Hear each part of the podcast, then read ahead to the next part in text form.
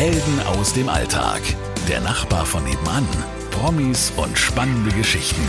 Sabrina trifft mit Sabrina Gander. Bei mir ist heute der Roland. Ich stelle dich jetzt erstmal so vor, lieber Roland. Ja, vollkommen. vollkommen in Ordnung. Roland Eberhardt aus Oberdischingen und du bist bekannt für deine Zeitmaschinen im Haus. Jetzt habe ich noch ein bisschen mehr verraten. Ja, ein bisschen vorweggegriffen. Zeitmaschinen äh, ist eigentlich ein recht, recht guter Begriff dafür, ähm, wenn du jetzt auf die Jukeboxen anspielst, würde Mach ich jetzt mal sagen. Ganz genau. Der eine oder andere hat es vielleicht schon mal mitbekommen, weil äh, ja, es gibt ja nicht so viele Leute, die sich mit diesen äh, altertümlichen Maschinen hier beschäftigen in der Region. Und äh, ja, seit geraumer Zeit, also ich habe, glaube ich, so ungefähr, sind sicherlich schon über, ja, sicherlich gute zehn Jahre, dass ich angefangen habe, mich mit Jukeboxen zu beschäftigen und auch zu sammeln. Und sind auch ein paar dazu gekommen inzwischen. Aber es ist nicht so, dass das ganze Haus voll steht, aber durchaus ähm, ja mal mehr, mal weniger. Du machst aber nicht nur das, du legst ja auch auf mit Platten, also auf Vinyl. Ja, also ich gehöre zu der Generation ja noch, die sozusagen in früher Jugend ja noch äh, Schallplatten als selbstverständlich äh, wahrgenommen hat. Und im Unterschied zu vielen anderen Leuten waren die aber bei mir nie ganz weg. Das war eigentlich eigentlich eine Sache, die bei mir eigentlich immer noch Standard war. Natürlich dann neben CDs und so weiter. Und natürlich mit den Jukeboxen kam dann auch wieder der Punkt, dass man dann natürlich auch verstärkt Platten dafür braucht. Dann braucht man also sozusagen die Singles, das sind die kleinen Platten. Und ähm, da hat man natürlich dann angefangen, auf Flohmärkten zu kaufen oder blind irgendwelche Sammlungen zu ersteigern oder was auch immer. Und das wurde also dann natürlich mehr. Und dann kam halt auch dazu die Tätigkeit, dass ich so als DJ unterwegs war. Oder ja, momentan kann man wirklich sagen, war leider. Mhm, ja, momentan. Veranstaltung ein bisschen schwierig. Und ähm, auch ähm, im Endeffekt da so eine kleine Radioshow selber gemacht habe, die ich auch immer noch mache. Das habe ich jetzt vor im Endeffekt, das sind jetzt schon bald fast sechs Jahre, dass ich das angefangen habe. Und da habe ich mir zur Devise gemacht, egal wie ich auflege, ähm, immer nur echt mit Schallplatten, das heißt mit Singles oder natürlich mit LPs aber halt keine digitalen Konserven oder dergleichen. Und dann kommt man da natürlich irgendwann so in so einen äh, Jagdmodus rein, dass man immer auf der Suche ist nach neuer Musik. Der Jäger und, und, Sammler in dir. Ja, und vor allem halt, man entdeckt halt alte Musik, aber das ist ja dann doch wieder für eine neue Musik und vor allem halt auch Sachen, die vielleicht auch überhaupt nicht bekannt sind, weil man ähm, ist ja auch bemüht, dass man dann, wenn man auflegt, nicht nur die, äh, die Standardsachen oder ähm, ja, das, was eigentlich jeder kennt, auflegt, sondern auch die Platten, wo dann halt der eine oder andere sagt, wow, was ist denn das Tolles, habe ich noch nie gehört coole Nummer und so geht's mir im Endeffekt. So entdeckt man eigentlich halt auch viel viel tolle und interessante Musik und gerade das Tolle bei den Singles ist ja, die haben ja immer zwei Seiten. Auf der A-Seite ist ja sozusagen der große Hit immer gewesen ähm, und auf der B-Seite dann eigentlich eine eher unbekannte Nummer. Und oft ist aber die B-Seite eigentlich versteckterweise dann der richtige Knaller oder so. Das ist auch oft so. Ich würde es mal behaupten, dir gefällt die Zeit der 50er und 60er extrem gut. Ja, natürlich. Bei mir ist es auch eine Sache, die eigentlich schon seit meiner Kindheit eigentlich so ein bisschen gewachsen ist. Also ich war dann schon immer derjenige, der irgendwie schon in jungen Jahren, was weiß ich, vom Spaumel irgendwelche alten Radios mitgenommen hat oder halt immer so. Ich habe mich immer so ein bisschen mit dem alten Krempel beschäftigt. Äh, das Zeug, bei dem andere Leute dann immer sagen, ja, was willst denn damit? Und ja, das ist bei mir bis heute sozusagen geblieben. Und natürlich beschäftigt man sich natürlich auch, wenn man sich mit der Musik beschäftigt, auch mit der Zeit generell. Und es sind natürlich auch so, es ist ja auch eine ganze Szene, die es da gibt, auch wenn ich da jetzt nicht so wirklich, sage ich mal, in der Szene drin stecke. Ähm, aber das geht ja natürlich dann weiter. Wie gesagt, 50er äh, Jahre, Jukeboxen, die Musik, von mir aus teilweise auch ähm, geht es ja auch Richtung Möbel, Accessoires, Einrichtungen. Sagen, wie sieht es bei dir zu Hause aus? Gib uns mal einen Einblick. Ja, das ist gar nicht äh, so krass eigentlich. Bei mir ist es eigentlich so, dass die, ähm, ich habe ein großes Wohnzimmer und da ist sozusagen der Großteil eigentlich in Anführungszeichen normal, modern. Da steht auch ein Flachbildfernseher drin, ganz normal. Was? Aber ich habe dann halt eine Ecke, die ich dann so gezielt dann so mit Accessoires und äh, Möbeln aus den 50er Jahren eingerichtet habe. Und ähm, so habe ich es eigentlich generell gehandhabt, dass es immer wieder mal so ein paar Ecken gibt, wo ich das so eingerichtet habe. Also es ist nicht so, dass ich jetzt komplett in einem 50er Jahre Museum da lebe. Also das Bist nicht verhaftet in der Zeit. Nee, das ist es ja. Es ist, man muss ja auch immer bei aller Glorifizierung natürlich auch immer denken, es war ja auch nicht alles besser damals. Das muss man ganz klar sagen. Ich gehöre nicht zu den Leuten, die da also den alten Zeiten so komplett hinterherhängen und hinterherheulen und dann einfach so dieses, ah, früher war alles besser. Natürlich gibt es Dinge, die damals besser waren, aber es gibt genug Dinge auch, die im Endeffekt damals alles andere als gut waren. Sag mal, was war deine erste Platte? Ah, das ist eine sehr gute Frage. Ich habe nämlich das ist eine Frage, die wurde mir natürlich auch schon mal gestellt. Bei mir ist es so, ich kann es nicht auf eine Platte festmachen. Es gibt da so ein paar, die vermutlich die ersten waren, weil ich kann ähm, die Geschichte so erzählen ich hatte eigentlich, bevor ich sowas wie einen Kassettenrekorder als Kind hatte, hatte ich wirklich, und das stimmt, das lässt sich mit Bildern belegen, im Alter von drei Jahren meinen ersten Plattenspieler schon. Ich habe es tatsächlich geschafft, dass das Ding nicht gleich kaputt war. Den habe ich von meiner Mutter geschenkt bekommen. Den hatte sie als junges Mädchen mal gebraucht gekauft. Und dazu habe ich von ihr immer wieder, wenn ich brav war, ein paar Platten bekommen. Und da ist teilweise sogar so, dass ich von den Platten teilweise noch immer welche habe. Und eine, die mir da immer sehr einfällt, war von den, also eine Single von den Hollies ähm, und zwar, die B-Seite war Blowing in the Wind und Listen to Me war die A-Seite. Ja, das ist zum Beispiel eine Platte, wenn ich die heute noch in den Händen halte, weiß ich, ja, das ist die, die hatte ich schon, die habe ich im Endeffekt schon wirklich den Großteil meines Lebens. Da kommen Kindheitserinnerungen. Ja, tatsächlich, wirklich. Ja, ist wirklich so. Wie viele Platten hast du denn jetzt? Auch schwierig zu. Jetzt komm, lass raus. Ja, auch schwierig zu beantworten, denn äh, bei mir ist es so, es gibt der Teil, es gibt den Teil der Platten, die äh, sozusagen archiviert sind und auch erfasst sind. Das habe ich dann auch sozusagen, es gibt ja solche Online-Archive, wo man seine Platten eintragen kann, damit man so ein bisschen Überblick hat. Aber es gibt auch noch Tonnen und Tonnen von Platten, die ich noch gar nicht katalogisiert habe oder die ich vielleicht auch irgendwann mal aussortieren muss. So circa. Also momentan erfasst äh, von den Singles sind äh, ungefähr 3000, was aber eigentlich nicht viel ist, wenn man das das ist ein Regal, die sind ja klein. Und ähm, aber da sind sicherlich noch mehrere tausend im Keller und dann kommen natürlich noch LPs dazu und dann kommen noch Maxis dazu. Es ist ja auch so, dass mein Musikgeschmack nicht bei den 50er, 60ern aufhört. Ich bin also auch so ein bisschen in die äh, zum Beispiel ja 70er, 80er Jahre Rock Musik da gehöre ich schon auch ein bisschen dazu. Und ähm, da geht's natürlich dann weiter. Also da kommen sicherlich auch noch ein paar tausend LPs auch noch dazu. Aber es ist nicht so, dass jetzt ein, ganze, äh, ein ganzes Zimmer voll ist mit Schallplatten. Die sind eher strategisch überall verteilt. Roland, du hast einen Spitznamen, oder?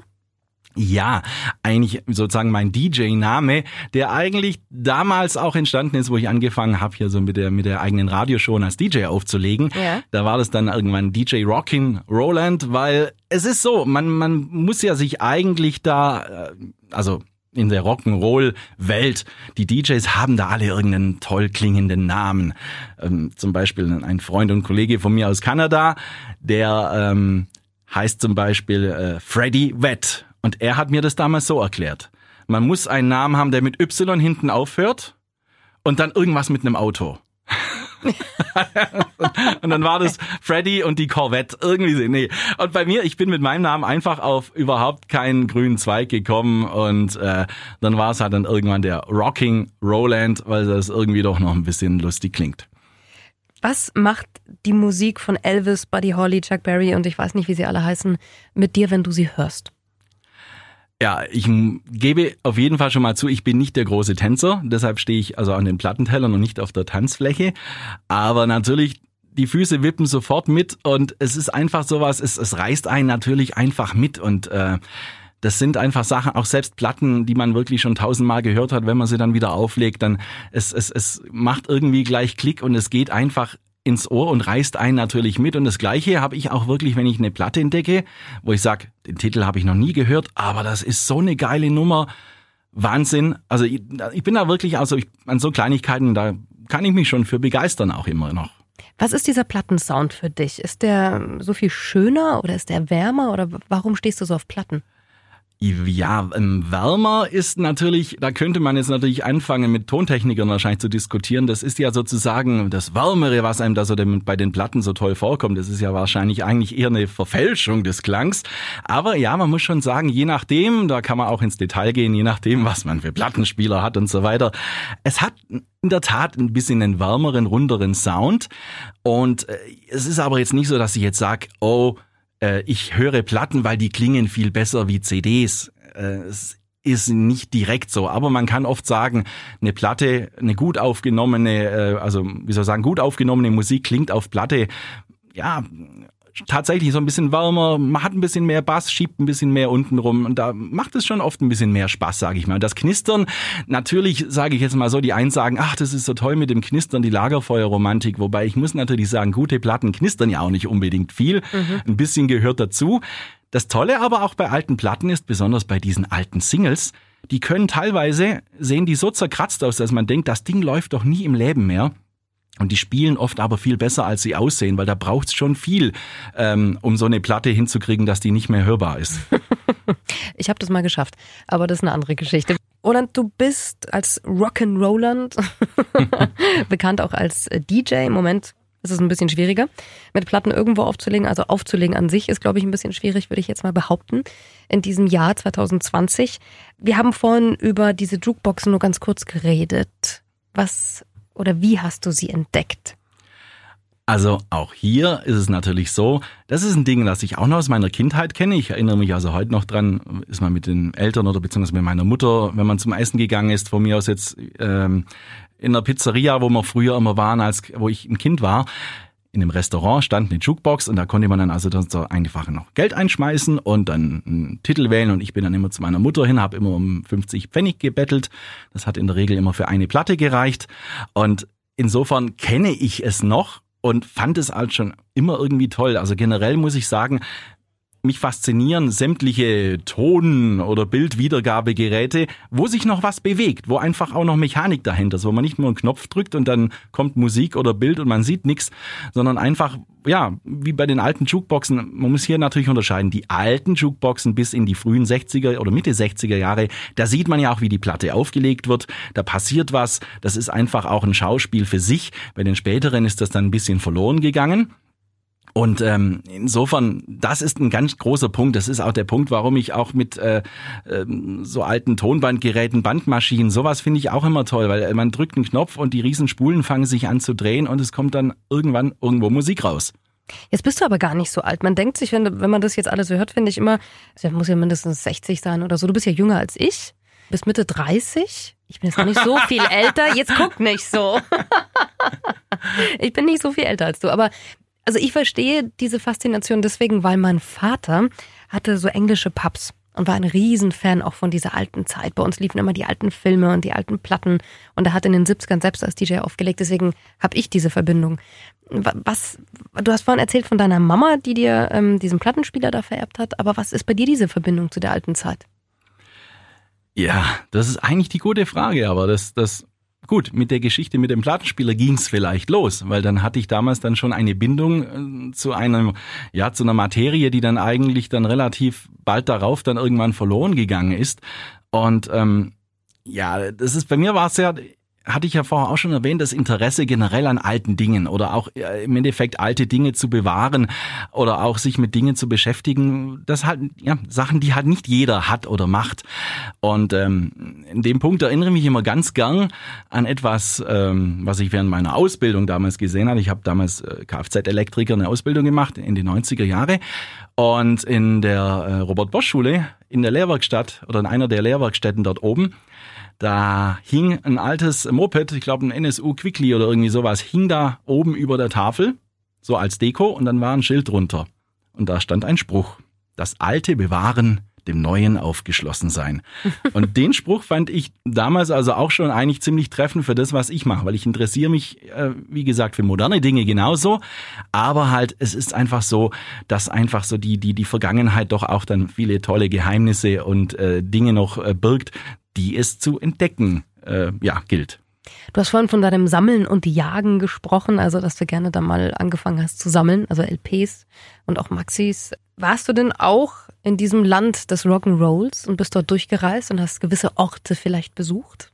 Du weißt schon, was ich meine? Dazu ist es bei mir leider in dem Sinne noch nie Jetzt gekommen. Nee. Du warst äh, noch nie in Amerika. Ich war in meiner, ich war in den USA mal, aber das ja. war erstens mal 1991, da war ich dann irgendwie zwölf oder so. Ja. Und ähm, selbst damals haben mich schon die Autos äh, fasziniert. Und da war ich dann überall. Und wir waren natürlich in den Universal, äh, Universal Studios in Florida. Und ähm, da natürlich das legendäre Mel's Diner äh, aus American Graffiti. Und solche Sachen haben mich damals schon voll fasziniert, die, die Straßenkreuzer und das Ganze. Aber später hat's bei mir irgendwie nie gereicht und das, obwohl ich zwar nicht in, in, den USA, aber dafür in Kanada Verwandtschaft habe. Also insofern, da habe ich lange Zeit, sei es aus finanziellen Gründen oder weshalb auch immer, Dummheit vielleicht, einfach das nicht genutzt und eigentlich das Land gar nicht so entdeckt. Ich war jetzt in 2016, 2018, war ich das erste Mal, seit ich wirklich ganz klein war, also seit von mir aus 1980 oder so, äh, in Kanada und habe dort äh, meinen Onkel besucht. Und ähm, ja, auch da natürlich bin ich dann auf die Jagd nach äh, Schallplatten gegangen und habe dann wirklich tatsächlich noch einen Koffer extra noch dazu äh, ordern müssen auf dem Heimflug, dass ich äh, meine ganzen Schätze mit heimbringen konnte, weil da natürlich man ganz andere Sachen findet, als das äh, hierzulande möglich ist. Sag mal, ist die Musik oder der Musikgeschmack von heute, ist dir das zu schnell, zu, zu wahllos oder sagst du, ach nee, das hat ja alles seine Zeit? Bei mir geht's einfach, ich mache das eigentlich daran fest, weil ich bin auch Musiker, also ich singe auch, spiele auch Gitarre, hauptsächlich singe ich. Und bei mir ist es so, wenn es handgemacht ist und wenn es gut handgemacht ist ähm, und wenn da auch wirklich richtig Herzblut drin steckt, dann findet es also immer meine Anerkennung. Es gibt auch moderne Musik, die mir gefällt, allerdings nicht so viel, weil vieles, was man natürlich heute so in den Charts hat, das ist ziemlich so auf äh, Wegwerfware produziert, weil das halt einfach, das ist Zeugs, das hört man ein paar Wochen und dann verschwindet es aber komplett. Da bilden sich auch wenig Klassiker raus. Und wenn man selber, im Endeffekt, man hört es ja auch selber, ähm, wenn man sozusagen sich neue Sänger und so anhört, es gibt dann immer wieder ein paar, die rausstechen, wo man sagt, wow, der hat eine richtig gute Stimme, der legt da richtig äh, Herzblut und Gefühl rein, das ist ein toller Song. Das äh, mache ich nicht an der Zeit fest, aber generell ist es so vieles, was halt heute auf dem Musikmarkt ist, ja, das hat mit, mit handgemachter Musik nichts zu tun. Ähm, und deshalb ja, interessiert mich das dann natürlich auch nicht wirklich. Dann wünsche ich dir, dass du bald wieder mit Platten auflegen kannst äh, und dass wir alle bald auch wieder dazu tanzen können. Ich glaube, das wünschen sich sowieso ganz viele. Bis dahin kannst du jetzt deine zigtausende von Platten alleine genießen äh, und die Jukeboxes anwerfen bei dir zu Hause. Ich sage Dankeschön an Roland Eberhardt und danke, dass du uns ein bisschen mitgenommen hast in deine Musikwelt. Es war mir eine Ehre und ich bedanke mich auch fürs Gespräch. Tschüss. Helden aus dem Alltag. Der Nachbar von nebenan. Promis und spannende Geschichten. Sabrina trifft mit Sabrina Gander.